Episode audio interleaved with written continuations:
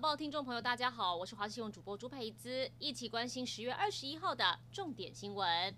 昨天晚上9点多，在台北市民生东路和林森北路口，有一个64岁男子开劳斯莱斯轿车和路口一辆左转机车发生碰撞，但事发后轿车驾驶不愿多谈。而根据了解，这个廖姓驾驶当时开的轿车经过林森北路口，结果碰上了一个周姓骑士从对向左转，廖姓驾驶反应不及，当场撞上，骑士被撞飞，机车也被喷飞到路旁起火燃烧，千万名车车头凹陷，挡风玻璃碎裂，车体受损很严重，警方到场后赶紧把昏迷在路边的周姓骑士送医，人还没有脱离险境。而根据了解，这个周姓骑士是警界高官的儿子，轿车驾驶经过酒测之后也排除酒驾肇事，事故责任都有待进一步厘清。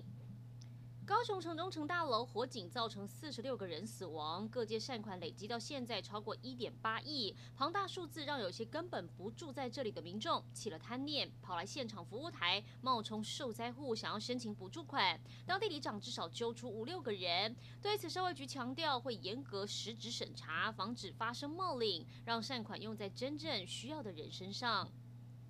去年，一个3岁范小弟因为两眼罹患视网膜母细胞瘤，前往日本治疗，引起社会关注。而最近又有一个4岁多的张小弟罹患了同样疾病，他的右眼已经摘除，仅存的左眼癌细胞扩散到前房，再不抢救恐怕会陷入暗黑世界。因此，高医师再一次寻求国外顶尖专家协助，最后经过评估，决定赴美治疗，抢救他的灵魂之窗。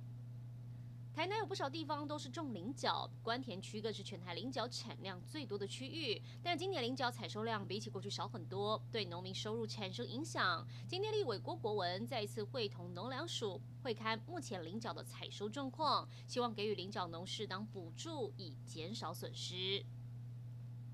国际消息：日本放送协会 NHK 在今天晨间新闻报道，国发会经贸投资考察团已经启程前往中东欧3国进行为期9天访问。NHK 并在报道中分析，从新冠病毒疫情爆发以来，欧洲与台湾关系持续深化，也密切关注我国外交部长吴钊燮即将展开的欧洲行。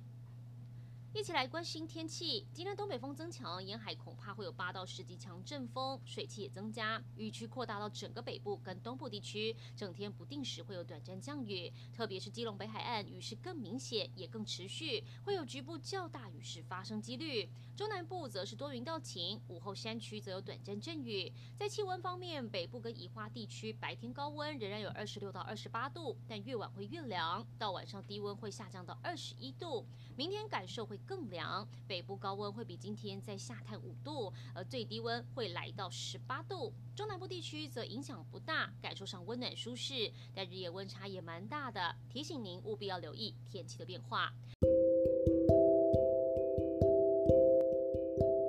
以上就是这一节新闻内容，感谢您的收听，我们再会。